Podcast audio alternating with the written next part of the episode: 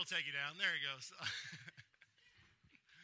we are uh, really glad you're here this morning. Again, if you are here for the very first time, we want to tell you how honored we are to have you. Um, it is a privilege uh, for you to give us your Sunday morning. I want to say thank you to Carson Rock for preaching last week. I took a, a break and we went down and made a little tour of Texas and saw all of our family from Austin all the way through Lubbock and, and came back. And it's an incredible privilege to have people in our body, in our community, that are so talented and at least have a, such a deep passion for sharing God's word. So, uh, Carson, thank you for coming up and, and preaching last week. So, it's been quite a, a break since we stopped or took a little hiatus from the book of Acts. We started way back in September, and I told you we were going to make this movement through this book, and we weren't going to kind of know where we were going to end. I had tried to come up with a timeline. I'm already off it by like four weeks. So the reality is, we're just going to go with it. And so we're going to be moving verse by verse to the book of Acts. And it, since it's been a while, I want to give you just a quick little glimpse, a little catch up to speed as to where we are.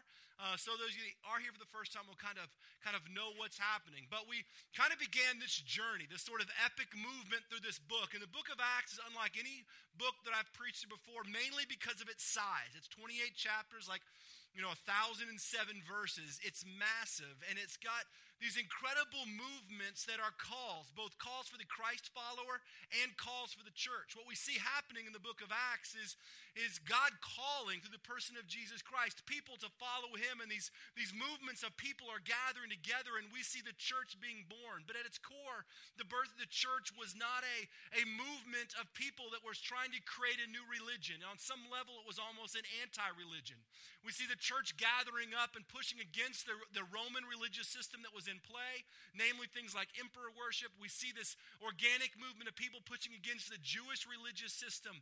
We see this movement of people that have given their lives to Christ and been called together and are living in a way almost out of necessity, out of life. They shared possessions and they shared heartbeats and they shared theology and they fought and they lived together. And it was this sort of messy, organic movement of people. And the picture that comes out of the book of Acts is that New Testament church that is not perfect in all of its entirety, but is real and raw and authentic. And it's people huddled together in small corners, basically saying, How do we do this?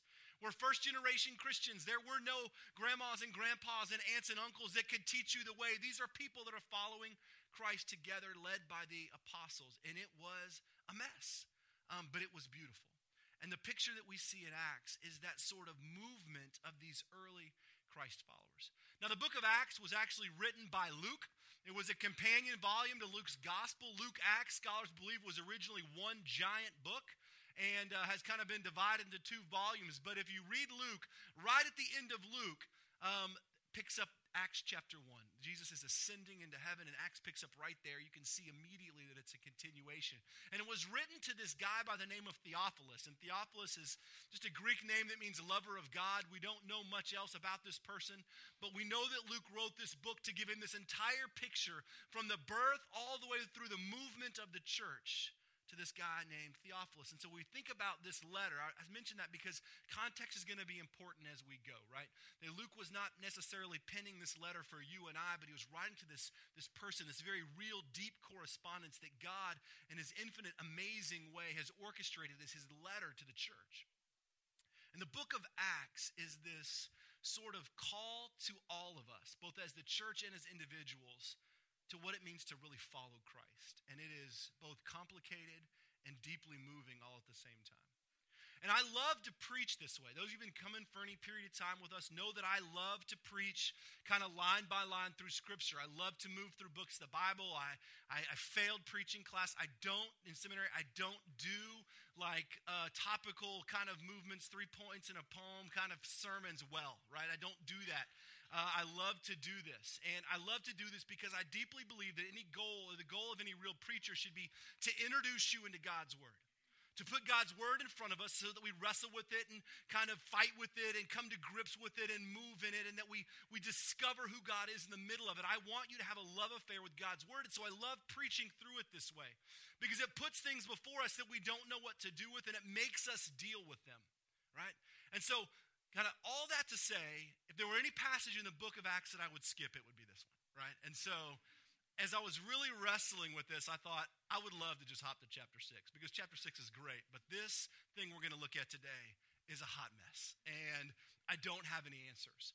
And we're going to have to resist the urge to wrap everything up with a little bow and have some great sort of movement at the end where we say, man, I feel better about myself and how to be a better me. Because today's passage has, leaves us with a lot of unanswered questions. But you know what? Part of wrestling with God's word is dealing with the unanswered questions. It's dealing with the what about God's and what does this say about me and who I am and about what God has for me. And sometimes leaving those things unanswered is the best place to be because I found in those moments, in those, those places that we want to skip, in those places where we don't know what to do with the difficulties that God is moving and doing, right, are precisely the places that God is addressing uh, our hearts the most. And that's kind of what I find to be true. So this is all God's word. And we're going to take a kind of a run at it today. Um, but I'm kind of giving you that up front to let you know that there would be an easier way to do this. And what you'll discover as we go through the book of Acts is that you'll see why people hop around in text and jump over things that are complicated. Because to deal with some of these realities is challenging. It's challenging for our hearts and it's challenging for our faith. So, all I have to say, we're going to be jumping to the book of Acts, chapter 5, starting in verse 1. So, if you've got your Bible, open it up. If not, grab one around you. If you don't have one, keep the one that's right there in your chair. You're welcome to it. Um, they're, they're free, so just take them. They're a paper, and so you can have it. We want you to have it. And uh, if you want a nicer one, then just tell me, and I'll get you a nicer one. So, uh, but, you know, just take the one you got. So, all right, let's pray. Lord, we thank you so much for uh, the opportunity to gather here. Lord, and I, I confess that I have wrestled with this text, not because it's challenging, but because of what it says about me. Um, Lord, and I confess that there are places in Scripture that I want to move beyond because it's easier.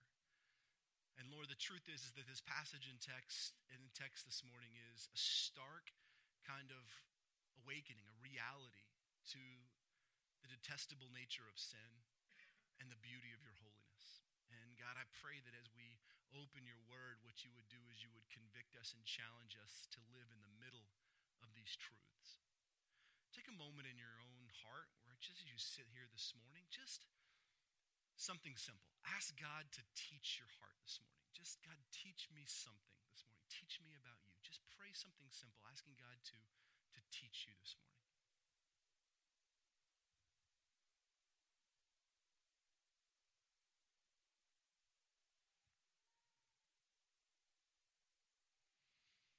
Pray for someone beside you, in front of you, behind you, even if you don't know their name. Just be in the habit of praying for other people. Remember that this movement is not just about you, but it's about us together drawing to God's word. Pray that people around you might hear the Lord.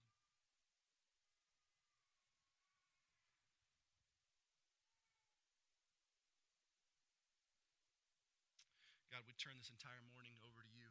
God, I deeply believe an encounter with your word is an encounter with you. And so teach our hearts. We don't take this lightly. God, this is your truth it is your word. And we ask this in Jesus' risen name. Amen. So, Acts chapter 5, right? Part of me honestly thought if I just jumped to chapter or verse 11, no one would know. And so, but I, uh, I would then I would you'll see why I didn't do that when I read this text because honesty is going to become a pretty big deal when we read this. So, all right, now a man named Ananias, together with his wife Sapphira, sold a piece of property. With his wife's full knowledge, he kept back part of the money for himself, but he brought the rest and he put it at the apostles' feet. And then Peter said, Ananias, how is it that Satan so filled your heart that you have lied to the Holy Spirit and kept for yourself some of the money that you received from the land? Didn't it belong to you before it was sold? And after it was sold, wasn't the money at your disposal? What made you think that doing such a thing, what made you think of doing such a thing? You have not lied to men, but you have lied to God. When Ananias heard this, he fell down and died. And great fear seized all who had seen, uh, all who heard what had happened. The young men came forward, wrapped up his body, and carried him out to be buried. About three hours later, his wife came in, not knowing what had happened. And Peter asked her, Tell me, is this the price you and Ananias got for the land? Yes, she said, that is the price. And Peter said, How could you agree to test the Spirit of the Lord? Look, the feet of the men who buried your husband are at the door, and they will carry you out also. And at that moment, she fell down at his feet and died. And then the young men came in, and finding her dead, they carried her out and buried her beside her husband. great fear seized the whole church and all who heard about these events. See what I mean? So you've got this guy and his wife, and together they take a piece of property and they sell it. And they get together and they say, We're going to give some of the money to the church. We're going to give it to the apostles, and we're going to keep some for ourselves, but let's not tell anybody that's what we're going to do. Let's just say we're giving them all the money. So the guy takes the money, Ananias, and he goes to Peter and he lays it at his feet and he says, I sold this piece of land and it's yours. And Peter, being sort of filled with the Holy Spirit, knows that something's up and makes a comment basically saying, Why are you deceiving God? This is basically not what happened, right? You are setting up a false pretense. You are basically lying, right? All the money was at your disposal, yet you chose to be dishonest with it. And Ananias falls down dead. Young guys, I guess, because only young people can carry out dead people, come in, carry him out, and bury him. Three hours later, his wife comes in, somehow has no idea that this has happened. Stands before Peter and says, uh, Hey, how's it going? He says, Hey, is this all the money you got? She's like, Yeah. Dead. Falls down dead. They carry out and bury next to the husband, and everybody's afraid. And I make light of it a little bit because I really, at first glance, what do we do with this?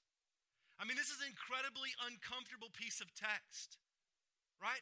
But in order to understand it, we've got to read between the lines a little bit, and we've got to deal with some big realities. So, if those of you have been coming for a while, you realize that we've been through four chapters of the book of Acts, and the picture that we've seen is this sort of movements of radical life change.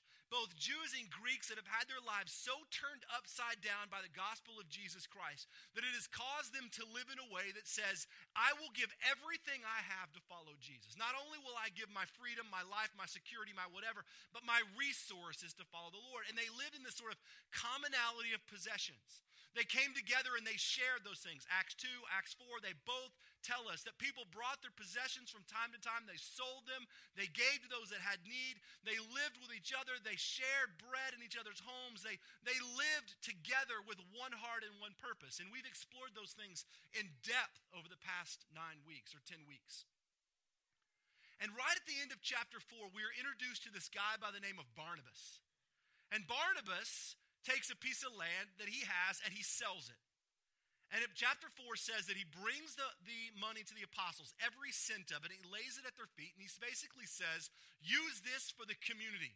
Whatever it takes to bring people to the kingdom of God, and he lays the money at their feet, every cent of it. Now, we learn a little bit more about Barnabas later on in the book of Acts, and he's this incredible guide. He's this heart of encouragement. His, his name literally means son of encouragement. He's always been trying to relieve people's pain. He's a companion of Paul.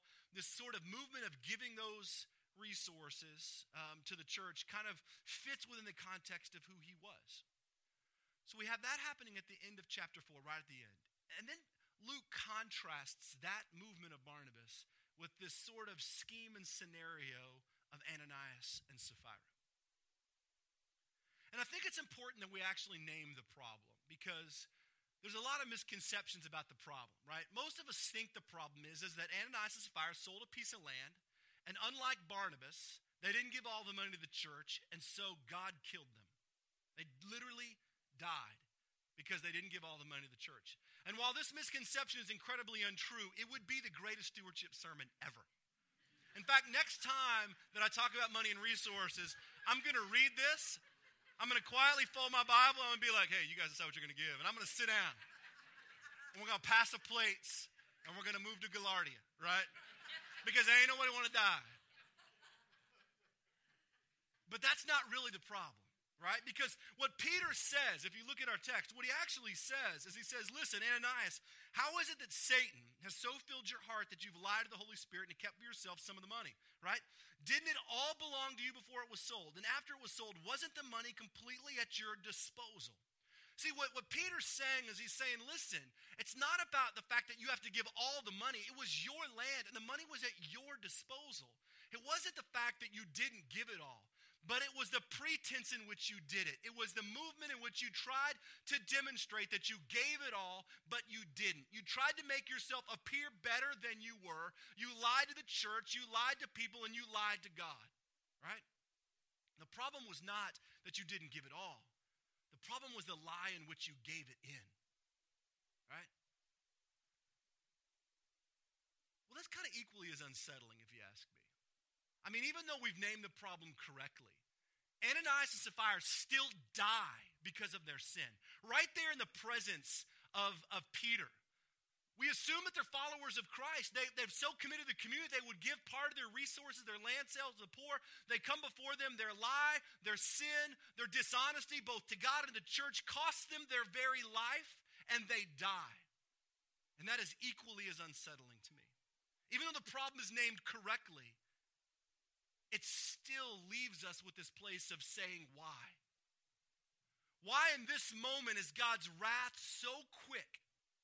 Why in this moment did that lie, right, cost them their very lives?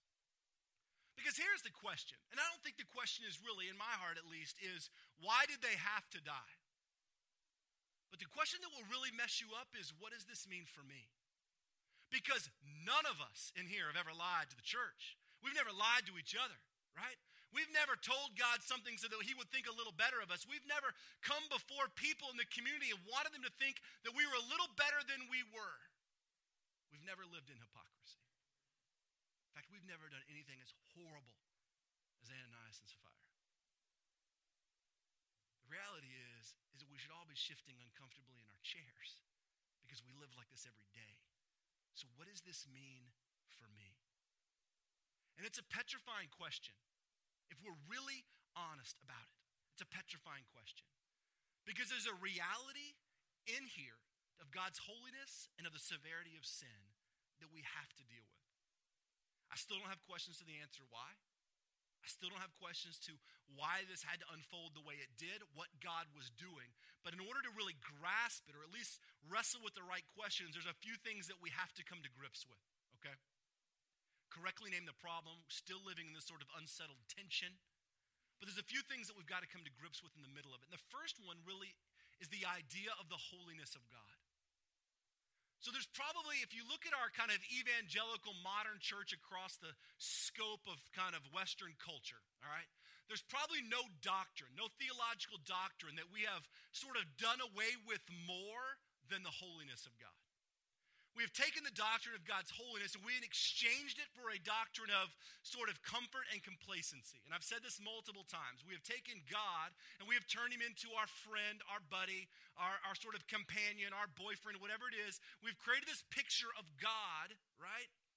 That is our best friend and sort of comforter in times of struggle. And God fits into those categories for us, and He's a shoulder to lean on when things are difficult. But if you read Scripture, if you deeply and really read Scripture, in fact, you don't even have to read it that deep, just open your Bible, you will see that the picture of God in Scripture, Old Testament and New, is in stark contrast to what culture wants you to believe about God. That God is some kind of dull, kind of docile sort of companion where angels float around like teddy bears and he looks and sounds like Morgan Freeman, right? That's what we want to believe. A God that looks at our sin and says, you know what, it's okay, everybody makes mistakes If you read Scripture, this is not the picture we see of God. We see a picture of God that is mighty and majestic and holy and awe inspiring. A picture where people come in contact with him and they drop to the ground. Moses' hair turns white. Paul, soon, or Saul, soon to be Paul, goes blind. People are struck literally unconscious and dead in God's presence because God's holiness is in stark contrast to everything that we are. God is holy, majestic, mighty. Isaiah says that his voice is thunderous, and when he rises up, entire nations scatter and people fall face down. God in Scripture is a God of power and of might. God is wild, God is dangerous. But we don't like that picture of God because that does not fit into our understanding of what we believe God is, which is God is love, and our definition of that means that God is super, kind of a superhero, and his greatest skill is super love.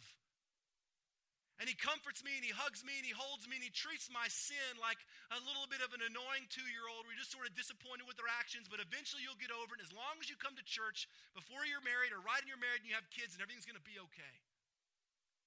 The truth is, that's not what we see in Scripture. God detests sin and his holiness is in stark contrast to it. Just read the Bible. People come in contact with him and they fall to the ground. They're rendered motionless.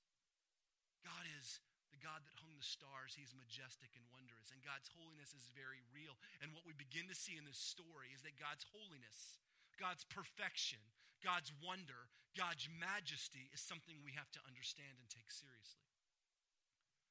Because if we grasp the holiness of God, or to really grasp it, we have to understand the reality and severity of sin. Because God's nature is in direct contrast to the sinful nature of humanity. God, holy, infinite, amazing, wondrous, mighty, sin has broken humanity, and you and I are steeped in that desperate mess. I've talked about sin a lot. We sort of talk through these themes quite often, but the reality of sin is that it is anything that breaks the moral law of God in action, attitude, or behavior. That's what the definition is. That our action, attitude, behavior, anything that breaks God's moral law, at every moment of our life, we live in the reality that we are breaking God's perfect movement of perfection. The Bible tells us very clearly that everyone has it, right? I could go through all the verses and show you, but I won't. Everyone's got it. Every single one of us. In fact, the Bible even tells us that if we say we don't, we're liars. We make God out to be a liar, right? And His Word has no place in our lives. Every single one of us is steeped in sin. Bible also teaches that because of that, we are dead. Dead. Not sick, not dying, not sort of uncomfortable, but absolutely 100% dead in our sin. We are helpless and hopeless. Sin is severe and it is real. I was having a conversation with a guy not too long ago, and uh, we were talking about poverty and sort of the situation with people around the world. And I, I just made comment. I said, breaks my heart that this world is so sinful and broken. And he said, You know what? I hear what you're saying, but I, I refuse to believe that the world we live in is sinful. I believe that people are inherently good. Well, most are good, some are bad, like Hitler, but the rest are good or inherently good and that we're just sort of doing our best, and that God sees that and appreciates it. I looked at him and I said, Every part of me wants to say, Yes. I would love to see that in Scripture, but I don't. I see the opposite. I see that I am a wretched, broken disaster that is one decision away from being as awful as Hitler ever was because it's in my nature to go against everything that God is. Being even more blunt, Colossians tells us, Colossians tells us that before we met Christ, we were enemies of God. Everything about us was God's enemy. We were not inherently good making a few bad choices. We were detestable and broken and sinful and awful and apart from everything that God is. And we deserve his wrath. I know you're sitting there going, man, you are a Baptist. Sin, death, brimstone. That's just a reality. The reality is, this is the contrast in which God's holiness is paired against our sinful humanity. You and I, we were not just making a few mistakes. Our very nature is in contrast to all that God is. We are broken and sinful, and we have to understand that our sin is severe and that it is real and that we deserve exactly what Ananias and Sapphira lived into. And no one wants to say it out. Just because we don't want to say it, as I told this gentleman I was visiting with, does it make it less true? But here's the catch in all of this, right? The catch in all of this is the beauty of grace. So, God's holiness, perfection, amazing majesty can't be with anything that is detestable. We are his enemies, our sinful condition, stark contrast to all that God is. But the idea of grace the idea of grace, the beauty of grace, is that while we were all that, God made a way for us. That in his infinite love, he sent his son Jesus to become death for us, to become our sin. In this magnificent exchange, God takes our wrath that we deserve, puts it on his son so that we might have eternal life. And the picture of grace is God's unmerited favor undeserved love. And a couple of realities in grace. The first is that it's always and only an outpouring of God's love. It's because God's love is so big that grace exists. And the second thing is that you can and never will do anything to deserve it. No matter showing up here, trying to remedy the mistakes you made in your 20s, no amount of going to church, doing Bible study, doing the right things, making better choices will ever get you closer to earning or deserving God's grace. We deserve death, we deserve God's wrath. But the beauty of grace is that God has made a way. Now, here's why this is so amazing. And I just want you to, I'm going to read it to you because I want you to catch the picture. You don't have to turn there. And then we're going to actually go back to our story. But this is this is just so you can see it in scripture. Ephesians chapter 2 says this. As for you, you were dead in your transgressions and sins, in which you used to live when you followed the ways of the world and lived of the ruler of the kingdom of the air. The spirit who is now at work in those who are disobedient. All of us have lived among them at one time, gratifying the cravings of our sinful nature and following its desires and thoughts. Like the rest, we by our nature were objects of God's wrath. But because of his great love for us, God, who is rich in mercy, made us alive in Christ even when we were dead in our transgressions and sin. It's by grace that you have been saved, and God has raised us up with Christ and seated us with him in the heavenly realms. For it is by grace you have been saved through faith, not from yourselves, but by gift of God, not by works, so that no one can boast. For we are God's workmanship, created in Christ Jesus to do good things that God prepared in advance for us to do. Now, I want you to hear that because I am not making this up we were enemies of God. Stark contrast to the reality of His holiness. Our sin, the severity of our sin is real, but God has made a. So keep that in mind, and let's return to our story for just a moment. How does this relate to that picture? What does the idea of holiness and the severity and reality of sin and the beauty of grace have to do with our story of Ananias and Sapphira? Well, in really one word, everything. Ananias and Sapphira were engaged in living in sin. It may not seem as bad as some of the things that you've done, some of the things that I've done. But the reality is, it was sin nonetheless. And they were living in it, and they were steeped in it. And because of that, they deserved God's wrath the same way that you and I deserved God's wrath. I don't have answers as to why judgment came as it did. I don't have answers why as to why Ananias and Sapphira had to die in that moment. It's interesting to note that we don't see this thing happen anywhere else in the New Testament after this, for whatever that's worth, but I don't have answers. And I want to resist the urge to try and answer the question as to why. I don't know why. I want to fight that urge. Instead, what I want you to see in the middle of it, right, is the exact nature of God's incredible, awe inspiring, beautiful holiness in stark contrast to the reality of the sinful nature of who you are and who I am. And the wonder of this morning, literally the wonder of this morning, is that God has made a way.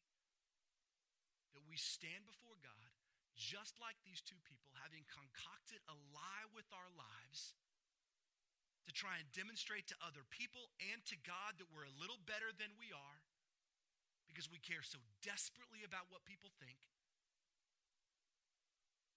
that even in that sinful debacle of a moment, God has made a way. And the glory of this morning is that God has given us grace through Christ and that we haven't fallen dead in our sin. So, something interesting happens at the very end of this passage. We actually see it twice. Right at the end, we hear this at that moment, she fell down at his feet and she died. Right? They carried her out and they buried her next to her husband. Verse 11 Great fear seized the whole church and all who heard about these. So, fear is an interesting concept in the Bible, right? Because it's one of the ways that we are called to relate to God. If you read Scripture, Old and New Testament, you will see that we are called to live in fear with God. Live, it's how we relate to Him fear and trembling, right? We fear God. But our understanding of fear in our sort of Western culture and what's happening in Scripture are two very different things. This isn't a fear that's like, I go to bed at night afraid of the monsters in my closet, so I pull the covers over. I don't like to ride roller coasters. This picture of fear is one that is really kind of rooted in reverence and worship, right? It was an understanding of all that God is, and all of his holy, majestic, wonder, dangerous, wild self in relation to all of my reality of my sinful, broken humanity. And when I see those two things in the same picture, I'm left with reverence. I'm left with God, why? Why would you love me the way? Why would you spare me the way that you do? God, why would you prepare and make a way for me? The people that feared God, when they feared God in Scripture, knew the holiness of God. They knew the sinful nature of their own humanity. And it took them to a place of reverence and worship. And not worship that we get together and we sing songs and maybe in the last and we lift our hands a little higher, right? But worship that says, God, you are holy and majestic and you get my life. As broken as it is, you get all of it. A worship that leads us to repentance. God, I am broken and I am sorry and I am contrite and I confess and I love you because you have loved me. This is what it means to live in fear of God. And as a church, Big C, we've lost the reverence and worship in which we approach God with. We have a God that fits into our convenient life cycles and a God that's the shoulder that I need to cry on. But the truth is, the God of Scripture, the God of the Bible, is a God of majestic wonder, whose presence we don't even deserve to be in. Yet, the wonder of today is that God has made a way. How do I answer the question, why Ananias and Sapphira died? I can't. Why they had to go that way, why God's wrath was so swift, I can't. But what I can stand here and say is that this morning, the wonder is that that's what I deserve. Yet God has spared me and made a way for me through his grace in Christ. And ultimately, that's what we celebrate when we think about communion. This is the way that God has made. God has taken his holy, majestic self and exchanged it for sinful humanity through the person of Christ. Why? When we don't deserve it, I have no idea. Except to say God's extravagant love unmerited and undeserved. This is the way that God has made. And I don't say it lightly. In fact, Paul, when he's given instructions to the early church, he says, Don't engage in this lightly. Understand the nature by which it comes. That the God that made you, that formed you out of the dust, that breathed life into your very lungs, gave his life for you. For the very creation that would murder him. The God that made the universe There are a lot of kind of questions in Scripture that we will wrestle with. And that's okay. But where we come to rest is this but God. But God made a way. That even though I deserve death and destruction, God has saved me through Christ. That through Jesus, God has given you the opportunity to receive life and be changed, redeemed, set free. God has made.